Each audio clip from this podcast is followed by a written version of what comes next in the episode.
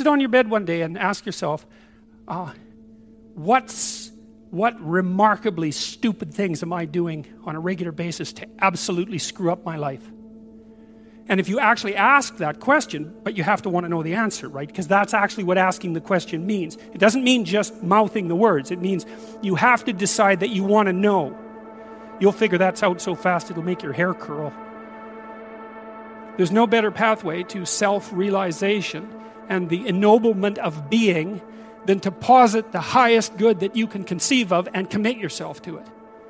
And then you might also ask yourself, and this is definitely worth asking, is do you really have anything better to do? And if you don't, well, why would you do anything else? If you orient yourself properly and then pay attention to what you do every day, that works. And it, I actually think that that's in accordance with, with what we have come to understand about human perception because what happens is that the world shifts itself around your aim.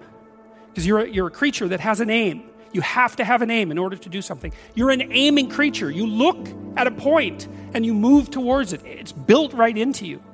And so you have an aim. Well, let's say your aim is the highest possible aim.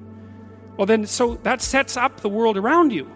It, it organizes all of your perceptions. It organizes what you see and you don't see. It organizes your emotions and your motivations.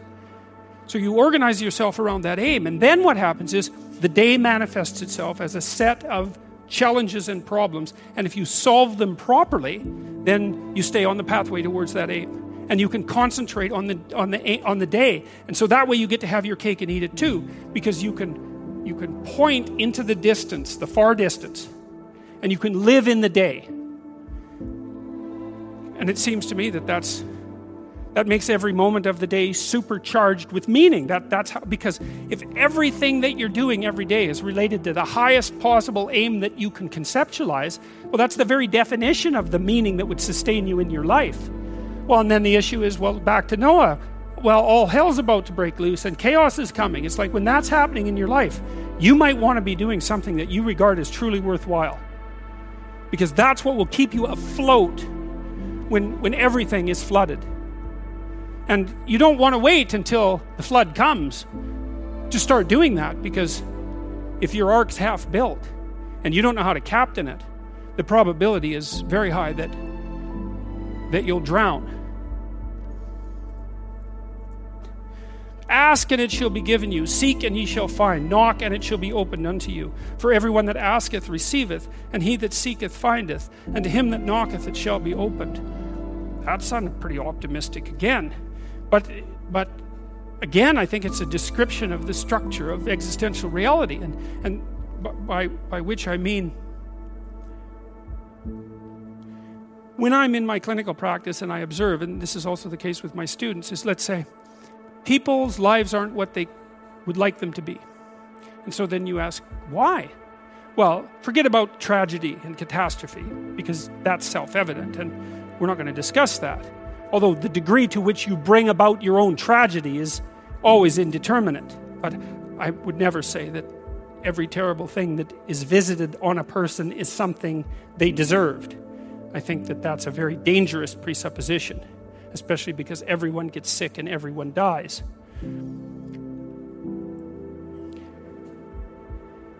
But one of the main reasons that people don't get what they want is because they don't actually figure out what it is and the probability that you're going to get what would be good for you, let's say, which would even be better than what you want, right? Because you know you might be wrong about what you want easily, but maybe you could get what would really be good for you. Well, why don't you? Well, because you don't try. You don't think, okay, here's what I would like if I could have it. And, and I don't mean, I don't mean in a way that you manipulate the world to force it to deliver you goods for status or something like that. That isn't what I mean. I mean something like imagine that you were taking care of yourself like you were someone you actually cared for. And then you thought, okay, I, am caring for this person. I would like things to go as well for them as possible. What would their life have to be like in order for that to be the case? Well, people don't do that. They don't sit down and think, all right, you know, let's, let's figure it out. you you've got a life. It's hard, obviously. It's like three years from now, you can have what you need. You've got to be careful about it. You can't have everything. You can have what would be good for you, but you have to figure out what it is, and then you have to aim at it. Well, my experience with people has been is if they figure out what it is that would be good for them, and then they aim at it, then they get it. And it's strange because they don't it's a strange thing. It's not quite that simple because you know, you may formulate an idea about what would be good for you, and then you take 10 steps towards that, and you find out that your formulation was a bit off, and so you have to reformulate your goal. You know, you're, so you're kind of going like this as you move towards the goal. But a huge part of the reason that people fail is because they don't ever set up the criteria for success. And so, since success is a very narrow line and very unlikely, the probability that you're going to stumble on it randomly is zero. And so there's a proposition here, and the proposition is if you actually want something, you can have it. Now, the question then would be well, what do you mean by actually want? And the answer is that you reorient your life in every possible way to make the probability that that will occur as certain as possible. And that's a sacrificial idea, right? It's like you don't get everything. Obviously, you obviously. But maybe you can have what you need. And maybe all you have to do to get it is ask. But asking isn't a whim or, or today's wish. It's like you have to be deadly serious about it. You have to think, okay, like I'm taking stock of myself. And if I was going to live properly in the world and I was going to set myself up such that being would justify itself in my estimation. And, and, I don't mean as a harsh judge. Exactly what is it that I would aim at? And so the issue is not so much the blindness of others, even though there's as much blindness among others as there is in, as there is for you. But the issue here, the advice here, the description here is you should be concerned about what's interfering with your own vision first. And you should leave other people the hell alone in relationship to that. And so, if your mode of being in the world is, if you would just act better, things would improve for me, or if you identify the evil and the catastrophe as something that's outside, that someone else needs to fix, or that someone's respo- someone else is responsible for, then you're not going to fix that. And you're going to remain blind to the things that you're doing and not doing that make things not go well. And so it's just better to think, all right, I'm probably blind in many, many ways. And maybe there are some ways that I could rectify that because it's highly probable that you're blind in all sorts of ways. I mean, it's, it's, in fact, it's virtually certain. And so it's just more useful to think, how is it that I'm wrong in this situation? I'll tell you something that I learned to do when I was arguing with my wife, which happened quite frequently because when you actually communicate with people, you find out that there's many things that you don't agree on. And that's because you're actually different creatures. And so, if you're actually going to have a truthful conversation, then you're going to find out that you don't see things the same way. And then you can either pretend that that's not the case and gloss over it and then end up in a 30 year silent war, or you can. Or you can have the damn fight when you need to have it and see if you can straighten it out. So now and then we'd get in a situation where we were at loggerheads, we couldn't move. And, you know, it would spiral up into hate speech, let's say. Because, yeah, everyone laughs because they know they manifest plenty of hate speech towards those they love. So, one of the things we learned to do was when we hit, hit an impasse was to separate and to go our own ways and to go sit and think, okay, look, we're at this unpleasant situation. We can't figure out how to move forward.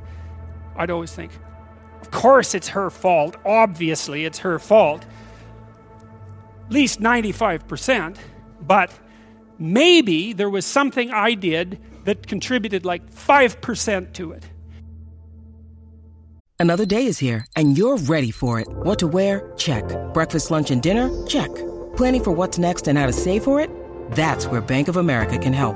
For your financial to-dos, Bank of America has experts ready to help get you closer to your goals. Get started at one of our local financial centers or 24-7 in our mobile banking app. Find a location near you at bankofamerica.com slash talk to us. What would you like the power to do?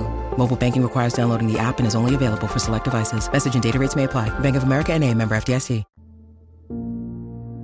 If you do what it is that you're called upon to do, which is to lift your eyes up above the mundane, daily, selfish, impulsive issues that might beset you and attempt to enter into a contractual relationship with that which you might hold in the highest regard, whatever that might be, to aim high and to make that important above all else in your life, that that fortifies you against the vicissitudes of existence like nothing else can. And I truly believe that that's the most practical advice that you could possibly receive. The way that you fortify your faith in life is to assume the best, something like that, and then to act courageously in relationship to that. And, and that's, that's tantamount to expressing your faith in the highest possible good. It's tantamount to expressing your faith in God. And it's not a matter of stating, well, I believe in the existence of a transcendent deity, because in some sense, who cares, who cares what you believe? I mean, you might and all that, but, but that's not the issue. That's not the issue. The issue, it seems to me, is how you act. The issue is not what you believe as if it's a set of facts, but how you conduct yourself in the world. The purpose of thinking is to let your thoughts die instead of you. It's a brilliant notion. And so the idea is something like you can conjure up a representation of yourself. You can conjure up a variety of potential representations of yourself into the, in the future. You can lay out how those future representations of yourself are likely to prevail or fail. You can cull the potential yous in the future that will fail, and then you can embody the ones that will succeed. You do that well simultaneously, conjuring up a representation of your current state and determining for yourself, because of your undue suffering, which elements of your pathetic being need to be given up so that you can move forward into that future. And the goal what is it that you're aiming at with that work and that sacrifice? That's the ultimate question. What is it that you're trying to do? Well, you're trying to improve the future. We believe that the future can be improved. We believe that it can be improved as a consequence of our sacrificial work. And so, once again, what are the limitations? What are the limits to that? What are the necessary limits to that? I would say we don't know. We conjured up this remarkable idea the future exists. We can see it even though it's only potential. We can adjust our behavior in the present in order to maximize our probability of success in the future. How best to do that? Well, the idea is something like don't hesitate to offer the ultimate sacrifice if you want the future to turn out ultimately well. What is it that you could contract for, let's say, if you were willing to give up everything about you that's weak and unworthy. The proper sacrificial attitude produces a psychological state and then a social state that's a manifestation of that attitude that decreases the probability that the world will careen into hell and increases the probability that people will live high quality meaningful private lives in a society that's balanced and capable of supporting that. And none of that seems to me to be questionable, really. I also don't think it's anything that people don't actually know. You know, people have told me many times that when they listen to me talk, they're hearing things that they already knew but didn't know how to say. It's something like that. And this is one of those things that I think is exactly like that. I mean, I think it's at the very core of our moral knowledge, which is our behavioral knowledge and our perceptual knowledge. I mean, let's get this straight. Moral knowledge is no trivial matter. It's knowledge about how it is that you orient yourself in the world. There's no more profoundly necessary form of knowledge. Well, it's predicated on, on something that's exactly like this. We know that we have to make sacrifices, we know that we have to aim at what's good. So then, why isn't that we don't aim at what's best and make the sacrifices that are necessary in order to bring that into play? I think it seems to me that in some sense that's self evident. The question is why we don't do it, but there's answers to that too. Life is hard and it hurts people, it's rife with limitation, and some of it's arbitrary. And some of it's unjust, and some of it's worse, some of it's malevolent, which is even worse. And it's not surprising that that combination of vicissitude can turn people against being. But I think even when that happens, and even when people have the kind of history that if they revealed to you, you would say, Well, it's no wonder you turned out that way. The people who turn out that way still know that it's wrong. They still know that however deep their own suffering, however arbitrary their own suffering, however much that's caused by the malevolence of others as well as the tragedy of existence, that that does not in any way justify their turning away from the good. And I believe everyone knows that. I believe that they know it implicitly, even if they don't allow themselves to know it explicitly. And I believe that if they violate that idea, then they violate themselves, and that they end up in Cain's position, which is the position of the man who's been given a punishment that is too great to bear. Now we're capable of making sacrifices in abstraction, right? To conceptualize a future that we want, to let go of the things that are stopping us from moving forward, and to free ourselves from the chains of our original preconceptions. Pursue pleasure. Follow your impulses. Live for the moment. Do what's expedient. A mountain is something you have to climb, and you have to climb to the pinnacle of a mountain. And the mountain is up, right? And the mountain stretches up to heaven. And it's a long journey to specify the right place on the highest pinnacle. And, and that's symbolic because, of course, it's a pinnacle that you're always trying to reach, just like you're always trying to aim. You're always trying to climb upward. At, at least that's the theory. Depends to some degree, of course, on your definition of upward.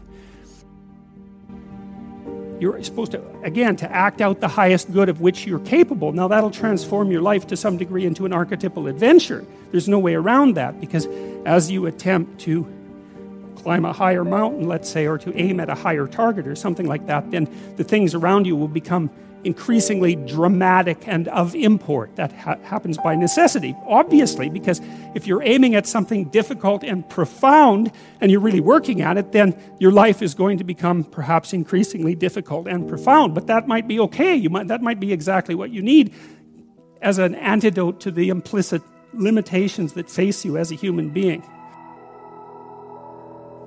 The good father is precisely someone who is willing to sacrifice his child to the ultimate good you have a moral obligation as a parent to encourage your child to go out into the world, right? And to be whoever they can be, to be the best they can possibly be.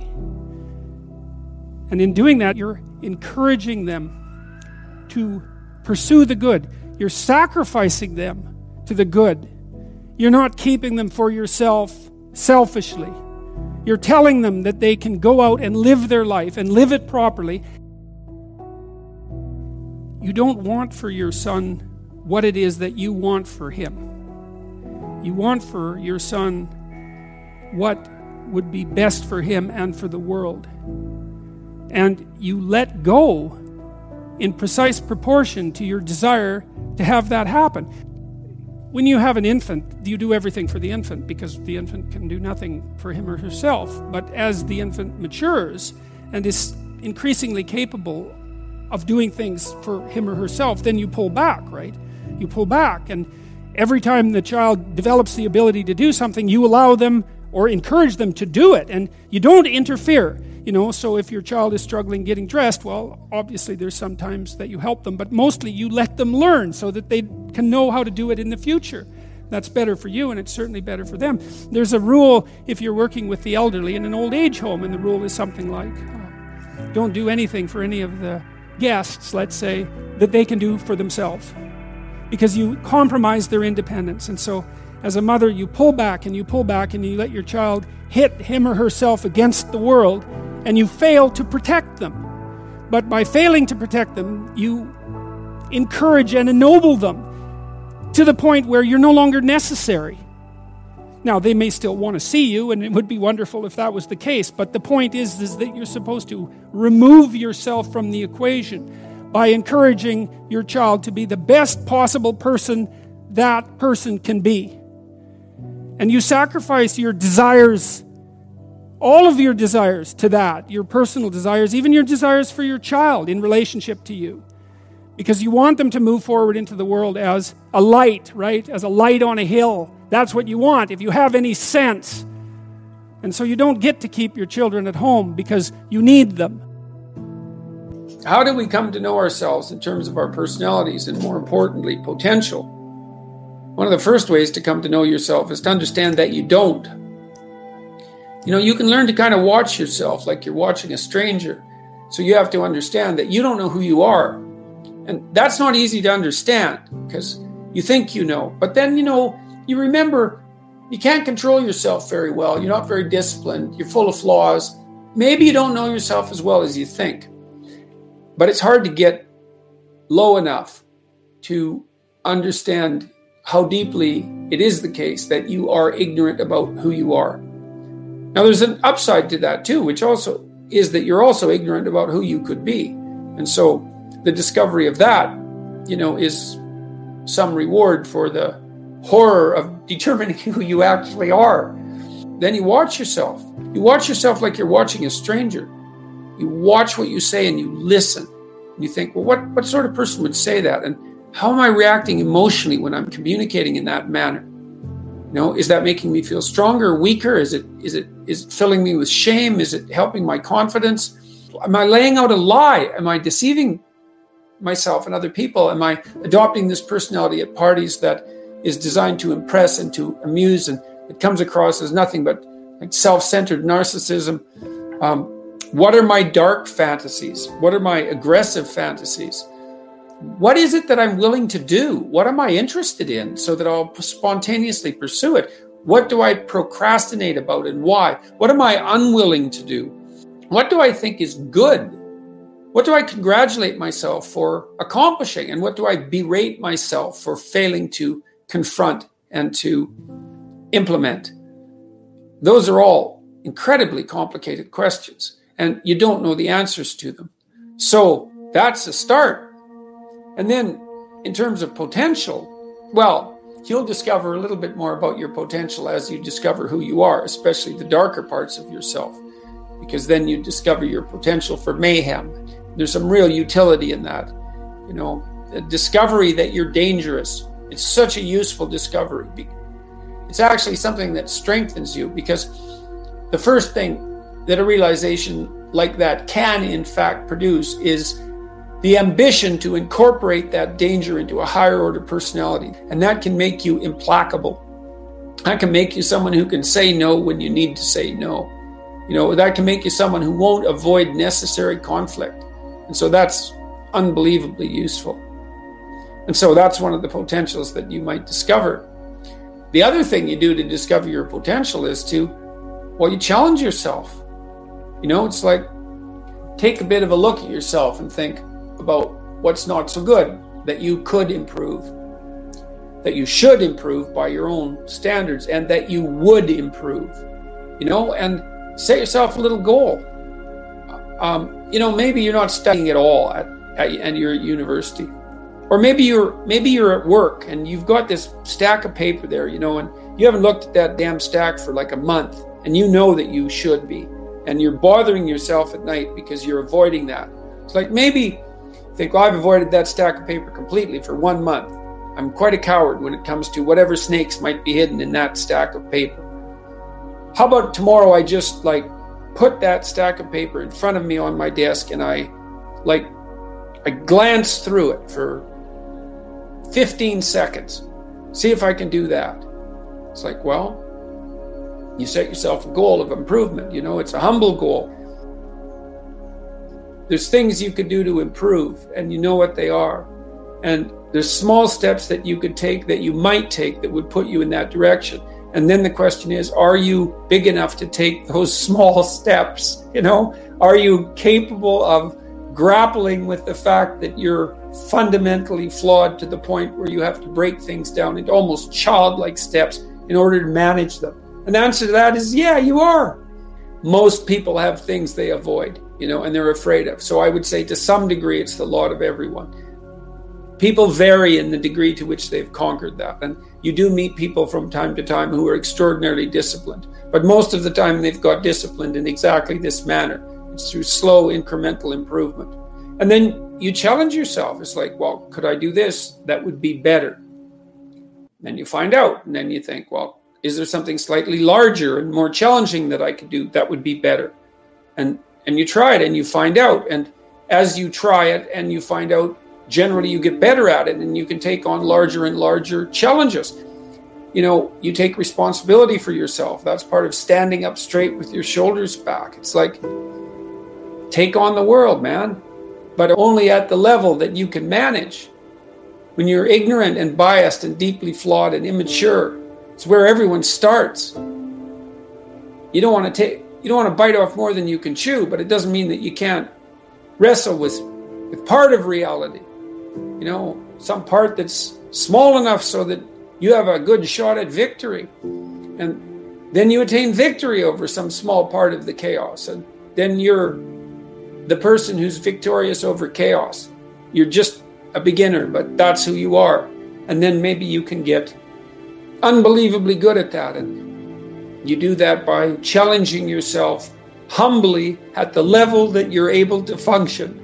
It's easier to understand if you think about a child that you're trying to rear properly and you want to make that child, help that child reveal their, their highest potential, whatever that is, whatever that means. And what you do is you don't set them a series of impossible tasks in the hope of undermining their self confidence. You form a relationship with them that is predicated on your interest in their highest mode of being. And then you offer them challenges that are precisely optimized to their ability, right? So they can do them, but they have to stretch. The two elements of their ability would be what they can do and what and how much they're capable of transforming what they can do. And an optimal challenge is stretches you to the end of what you can do and then into the domain of, of how you can transform. You have to be humble and wise enough to understand that you might have to aim pretty damn low, especially in those places where you're not functioning well. And it might be so embarrassing that you can't that you can't bring yourself to fathom that that's actually who you are. You need the loss of that arrogant ego because it's precisely what's interfering with your movement forward. You know, it's part of the adversarial process, mythologically speaking, that stops moral progress. You're too proud of who you think you are to notice what you're like so that you could change properly. You don't want to sacrifice that part of yourself.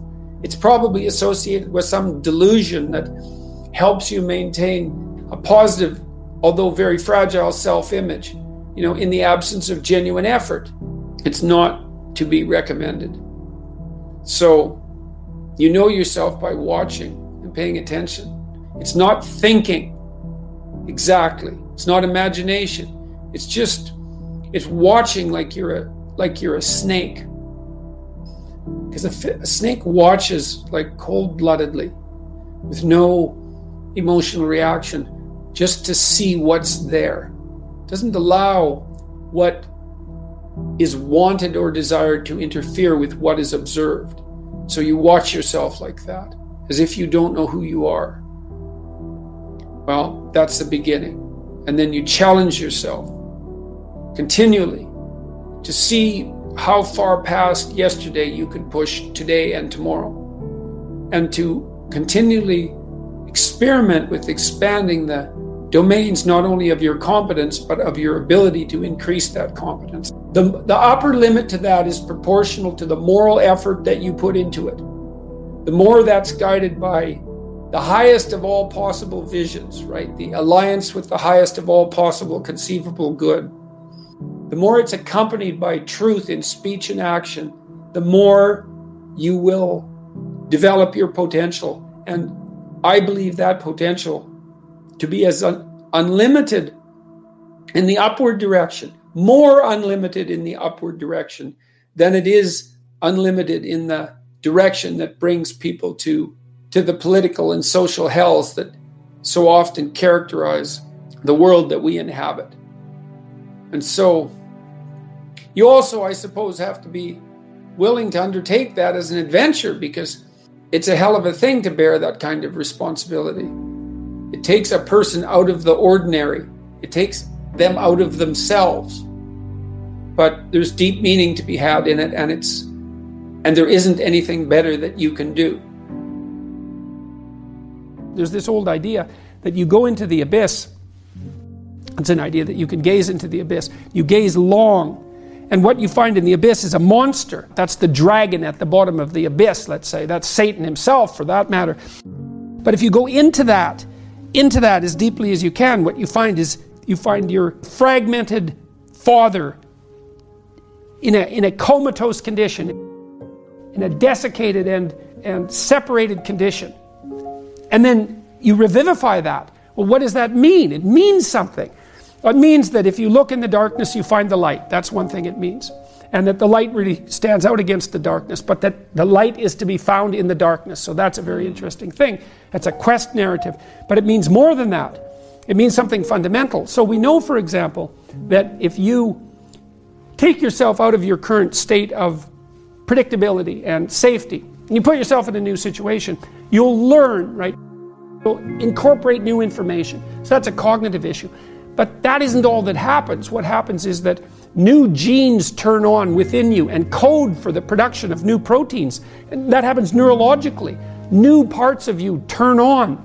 And so the idea is that if you can move yourself out into the world and push yourself out against a maximum array of challenges, more and more of you turn on turns on. And, and then the question would be well, what would you be if all of you that could be turned on was turned on? And the answer would be you would be the resurrection of the ancestral father. That's what you would be. And so that's why Christ says, I am the way and the truth and the life, and no one comes to the Father except through me. What that means is that if you take on the unbearable burden of being voluntarily, then that transforms you into the ancestral Father. And that's true. And so that's unbelievably optimistic. It's so interesting because it's, it's dark beyond belief. Well, the world is characterized by suffering and by malevolence of a depth that's virtually beyond comprehension. But if you choose to comprehend that, what you discover in that is the light that destroys the darkness. And that's, well, that's, and that's really something to discover. It's, there isn't a discovery that's more profound than that. That's the search for the Holy Grail or the Philosopher's Stone, all of that. When you need mealtime inspiration, it's worth shopping Kroger, where you'll find over 30,000 mouthwatering choices that excite your inner foodie. And no matter what tasty choice you make, you'll enjoy our everyday low prices, plus extra ways to save, like digital coupons worth over $600 each week. You can also save up to $1 off per gallon at the pump with fuel points. More savings and more inspiring flavors make shopping Kroger worth it every time. Kroger, fresh for everyone. Fuel restrictions apply. If you actually want something, you can have it. Now, the question then would be well, what do you mean by actually want? And the answer is that you reorient your life in every possible way to make the probability that that will occur as certain as possible. And that's a sacrificial idea, right? It's like you don't get everything. Obviously, you obviously. But maybe you can have what you need.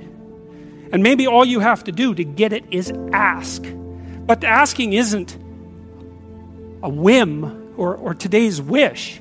It's like you have to be deadly serious about it. You have to think, okay, like I'm taking stock of myself. And if I was going to live properly in the world and I was going to set myself up such that being would justify itself in my estimation, and, and I don't mean as a harsh judge, exactly what is it that I would aim at? You could try this. This is a form of prayer, knocking. Sit on your bed one day and ask yourself, what remarkably stupid things am I doing on a regular basis to absolutely screw up my life? And if you actually ask that question, but you have to want to know the answer, right? Because that's actually what asking the question means. It doesn't mean just mouthing the words, it means you have to decide that you want to know. You'll figure that's out so fast it'll make your hair curl. You're perfectly capable of thinking. God only knows how. You're perfectly capable of, of immense feats of imagination and, and dream and fantasy. It's God only knows how you do all of that. What would happen if you consulted yourself about the best possible outcome for you? You might get an answer.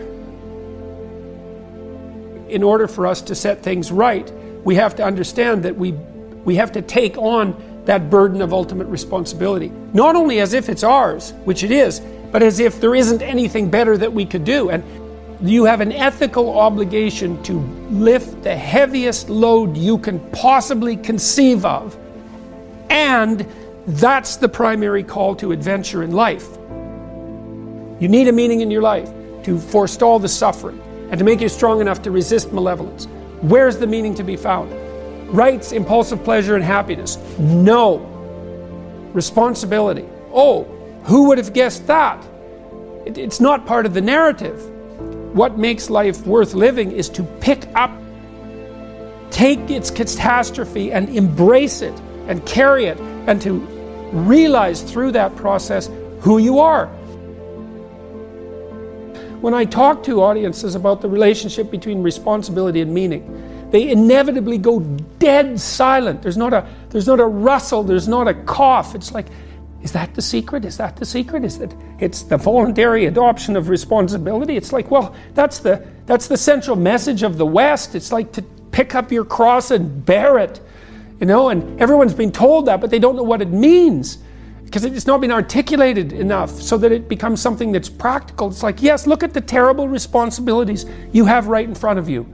Your family is hurting, you're in trouble, there's problems in the world. It's like all of that's right there. And all you have to do is all you have to do is take responsibility for it. And then you've got what you need. It's something so magnificent that happiness pales in comparison. And so it's it's it's thin gruel happiness. And young people know that. They're pursuing hedonistic pleasure. And you know, no wonder. But there's nothing in it that's sustaining. And all it does is make you cynical. It's like, is that all there is? Another one night stand? Another another binge party. You know, and it's not like I have anything against, in principle, against some of that exuberant, youthful hedonism. Look, the universities have turned into places of parties. Why? Well, because that's what the students find best to do there. Well, that's not good. What you want to offer them is a reason to not party. It's like, no, you got to understand. You come to this class hungover you're not going to be able to get it. You're not going to be able to write properly. You're going to pay a price for that hedonism. It's like, and the price will be too high for you to bear. It's like, oh, well, enough hedonism for me then. Like, I've got something important to do. That's the way out of that. Before you can be a painter who can paint what's beyond mere memory, you, you have to inculcate that discipline skill, and a lot of that is painful repetition and hard grinding work. It's the sacrifice of the present for the future. But once you manage that, then things open up. That's why we have disciplines, right? I mean, the words aren't there by accident. You have to narrow yourself first, and then you can broaden outward. And so that's and that's part of the process of maturation. That's part of the sacrifice of childhood. Say, in childhood you're nothing but potential, but it's not realized and you don't know how to realize it. And so then the question is well, how do you get to a point where you realize the potential? And the answer is you sacrifice almost all of it to a single direction. And so that's the thing about growing up is that when you're a teenager and a young adult, you have to sacrifice everything you could have been as a child to be the one thing that you're aiming at. But then that opens up. Everyone in their right mind knows that there's a million ways of doing things wrong, and one way, if you're lucky, to do things right. And so the notion that it's a, a, very, very narrow pathway that you tread upon if you're doing things right, that's wisdom. That's the line between chaos and order that you're supposed to be on constantly, right? It's a very, very thin line because if you're a little bit too far in one direction, then it's too much chaos. And if you're a little too far in the other direction, then it's too much order. And both of those aren't good. It has to, the balance has to be exactly right. And you can feel that. And I truly believe you can feel that. And I think it's your deepest instinct it's your deepest instinct. And I mean that, I mean that biologically. I don't mean that metaphorically.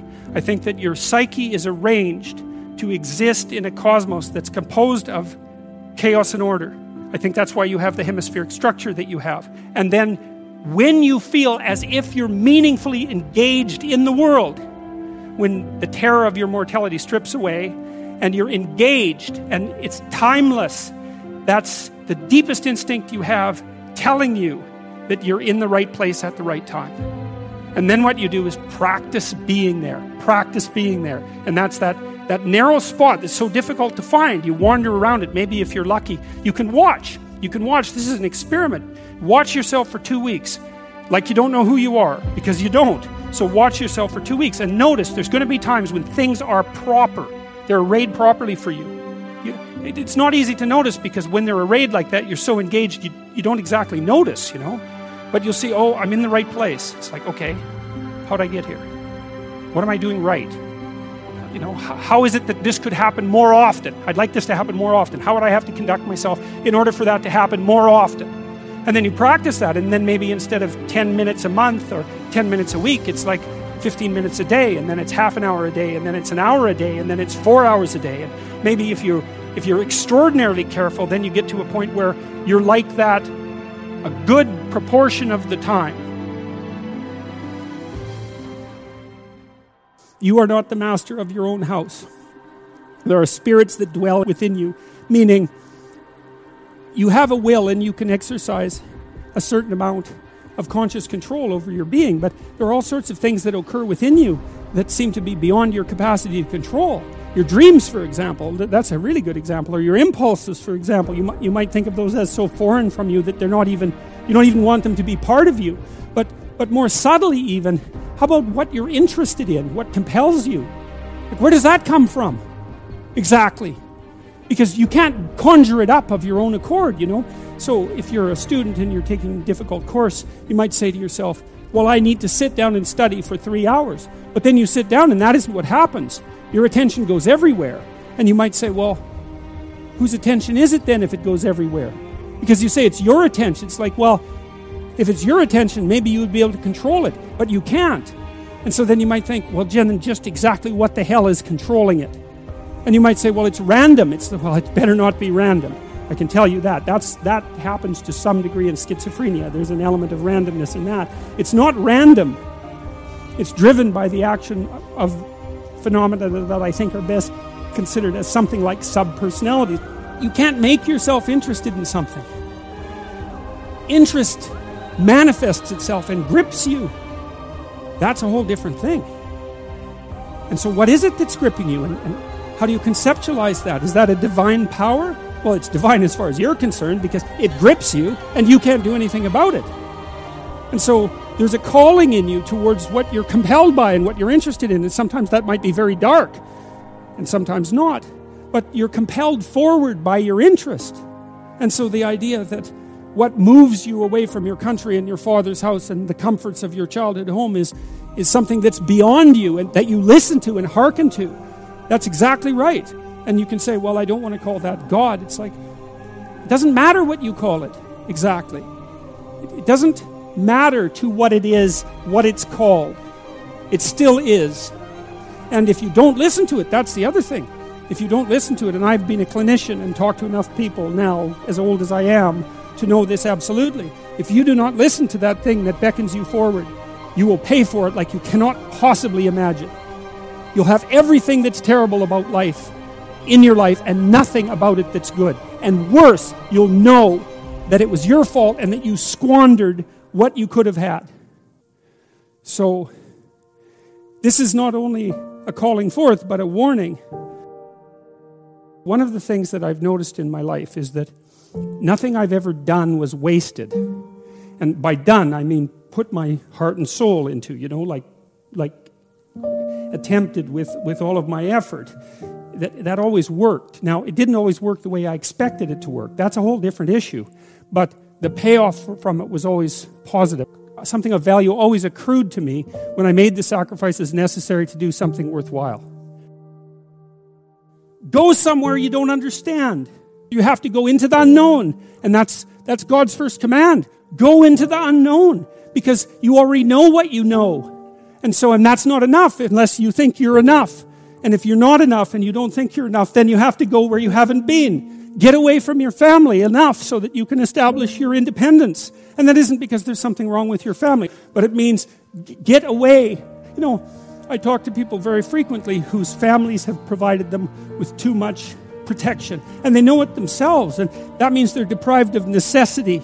And you have to get yourself away from your dependency in order to allow necessity to drive you forward. And that's to become independent and to become mature. You know, we've been fed this unending diet of rights and freedoms, and there's something about that. There's, there's, something about that that's so pathologically wrong. And people are starving for the antidote, and the antidote is truth and responsibility, right? And it, it isn't it isn't because that's what you should do in some some I know better or someone knows better for you what you should do sense. It's that that's the secret to a meaningful life, and without a meaningful life, then all you have is suffering and and nihilism and despair and all of that and self-contempt. And and that's not good. And it's necessary for men to stand up and take responsibility. If you were able to reveal the best of yourself to you in the world that you would be an overwhelming force for good and that whatever errors might be made along the way would wash out in the works. If you forthrightly pursue that which God directs you to pursue, let's say, that all things are possible. And so we don't know the limits of human endeavor. We truly don't. And it, it, it's premature to put a cap on what it is that we are, what it is that we're capable of. And so you, you know, you're already something, and maybe you're not so bad in your current configuration. But you might wonder if you did nothing for the next 30 years except put yourself together, just exactly what would you be able to do? And you might think, well, that's worth finding out. But of course, that's that's the adoption of responsibility. There, there's lots in the world to fix. Everything that bothers you about the world and about yourself should be fixed, and you can do that. I have a friend. He lives in Montreal. His name is James Simon. He's a great painter, and he's taught me a lot of things. Help, he's helped me design my house and beautify it. And I bought some paintings from him a couple of years ago. And he did this series of paintings where he went around North America and, and stood in different places. And then he painted the view from here down. And so it's his feet planted in different places on roads, in the desert, on the ocean. Yeah, well, you know, he was trying to make a point, and the point was that wherever you are, it's worth paying attention. And that's because, you know, so all these places that he visited, he looked at exactly where he was, standing by the side of the road in the desert. Sort of mundane in some sense, but then maybe he put 40 hours into that painting, you know, and it's, it's very, very realistic painting with really good light. And what he's telling you as a painter is everything is worth paying attention to an infinite amount, but you don't have enough time. And so the artist does that for you, right? The artist looks and looks and looks and looks and looks and then gives you that vision. And so then you can look at the painting and it reminds you that everything that there is is right where you are. And that's a hard thing to realize, but it's actually true. And so I've, I've been telling people online in various ways and in lectures that they should start fixing up the world by cleaning up their room. How you would like your life to be, what you would like your character to be three to five years down the road if you were taking care of yourself like you were taking care of someone that you actually cared about. So you kind of have to split yourself into two people and treat yourself like you like someone you have respect for and that you want the best for. And that's not easy because people don't necessarily have respect for themselves and they don't necessarily want what's the best for themselves because they, they have a lot of self contempt and a lot of self hatred, and a lot of guilt. I think you have an obligation, it's one of the highest moral obligations, to treat yourself as if you're a creature of value. How you would like your friendships to be conducted, because it's useful to surround yourself with people who are trying to move forward and, and more importantly, who are happy when you move forward and not happy when you move backwards. Not when you fall, that isn't what I mean, but when you're doing self destructive things, your friends shouldn't be there to cheer you on. You look at the world through a story, you can't, you can't help it. And this, and the story is what gives value to the world, or, or the story is what you extract from the value of the world. You can look at it either way. You're somewhere and it's not good enough Right? That's the eternal human predicament. Wherever you are isn't good enough. And to some degree, that's actually a good thing because if it was good enough, well, there's nothing for you to do. So it's actually maybe a good thing that it's insufficient. And that might be why sometimes having less is, is better than having more. And, and I don't want to be a Pollyanna about that. I mean, I know that there's deprivation that can reach to the point where it's, where it's completely counterproductive. But it isn't always the case that starting with little is you, if you start with little, you start with more possibility. It's something like that. So you move from always from what's unbearable about the present to some better future, right? And if you don't have that, then you have nothing but threat and a negative emotion. You have no positive emotion because the positive emotion is generated in the conception of the better future and then the evidence that you generate yourself that you're moving towards it. That's where the positive and fulfilling meaning of life comes. So you want to set up this structure properly. It's very, very important. And so what it means is that you want to be going somewhere that's good enough so that the going is worth the while. And you can ask yourself that. And well, we know what's wrong with life. It's rife with suffering and insufficiency and deception and evil. It's all of that, obviously. Okay, what would make the journey worthwhile? Well, you can ask yourself that. It's like, all right, in order to bear up under this load, what is it that I would need to be striving to attain? And if you ask yourself that, that's to knock and and the door will open. That's what that means. If you ask yourself that, then you will find an answer and you'll think, you'll shrink away from it. You'll think, well, there's no way I could do that. It's like, well, you don't know what you could do, you don't know what's possible, and you're not as much as you could be. And so God only knows what you could what you could do and have and give if you sacrificed everything to it. You have to sacrifice that which is most valuable to you currently that's stopping you. And God only knows what that is. It's certainly the worst of you. It's certainly that. And God only knows to what degree you're in love with the worst of you. Resentment is a key human motivation, and I would say it's a great teacher. To listen to your resentment is one of the best things you can possibly do. Resentment only means one of two things. It means either like shut the hell up, grow up, quit whining, and get on with it. That's one thing it means. Or someone is playing the tyrant to you, might even be you, and you have something to say and do that you should say and do to put it to a stop. And so maybe resentment can show you the pathway to doing that. Like a resentful person wants other people to change. And if you're resentful, then your motivations aren't trustworthy. In fact, they're very, very dark. And what should you do instead? How do you treat your own resentment? I would say, well, Solzhenitsyn, who I'm a great, I'm a great admirer of Solzhenitsyn, his book, The Gulag Archipelago, was one of the things that brought down the Soviet Union. And he said that one man who stopped lying could bring down a tyranny.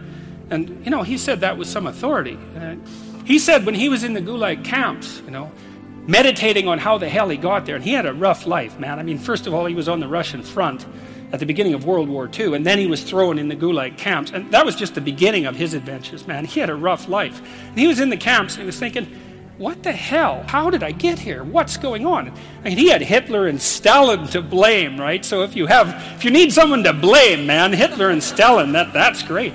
But he, that isn't what he did. He said he meditated for a while once he realized that he might have something to do with in some strange way with the way things turned out for him. And he said he went over his life with a fine tooth comb in his memory. He thought, okay, where did I go wrong? But by my own judgment, when there was a path in front of me, when did I take the path that I knew I shouldn't take? Because you all know that, right? You know.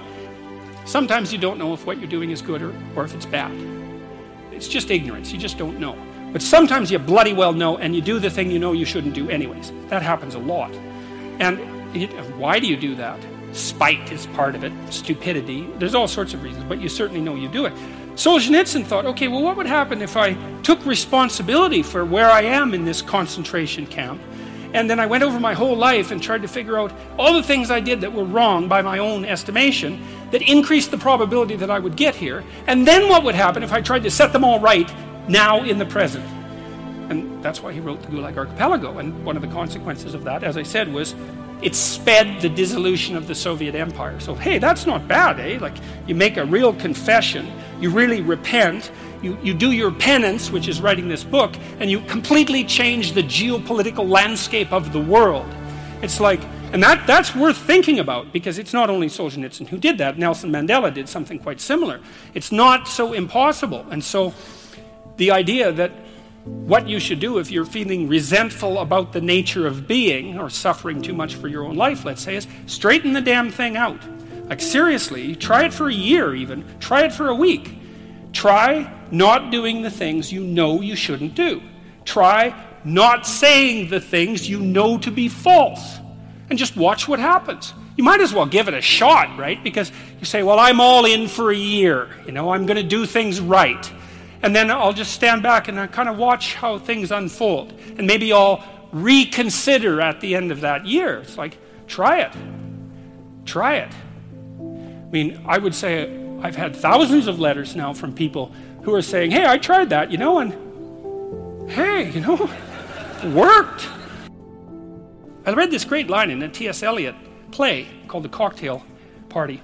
And in it, this woman comes up to a psychiatrist and she says, You know, I'm having a really rough time of it. I'm suffering badly. My life is not going well. And, and then she says, uh, I hope that there's something wrong with me.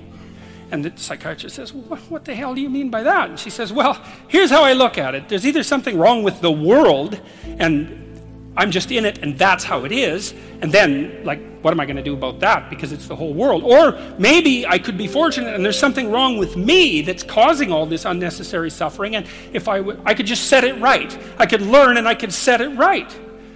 And so, well, I've been thinking about that for a very long time. And I think, well, if your life isn't going the way it is, you know, you can find someone else to blame, which is pretty convenient for you and also relatively easy. Or you could think, okay, I don't like life. I don't like the way my life is unfolding. Um, maybe I don't like life in general because it's tragic and, and tainted with evil. How do I know if my judgment is accurate? And the question is, well, have I really done everything I possibly could to set my life straight? Because maybe I shouldn't be judging it, its quality, or the quality of life itself, or being itself for that matter, if I haven't done everything I possibly could to set my life straight. Well, so there's a there's a task. The humility element is it took me a long time to understand why there's religious injunctions supporting humility to even understand what the word really meant in that sort of technical sense. And it means something like this it means what you don't know is more important than what you know. Then, then what you don't know can start to be your friend, you see. People are very defensive about what they know. But the thing is, you don't know enough. And the re- you can tell you don't know enough because your life is not what it could be, and neither is the life of the people around you. You just don't know enough. And so, what that means is that every time you encounter some evidence that you're ignorant, someone points it out, you should be happy about that because you think, oh, you just told me how I'm wrong. It's like, great. Like maybe I had to sift through a lot of nonsense to get through the real message that you're telling me. But if you could actually tell me some way that I'm wrong and then maybe give me a hint about how to not be wrong like that, well, then I wouldn't have to be wrong like that anymore. That, that would be a good thing. And you can embark on that adventure by listening to people.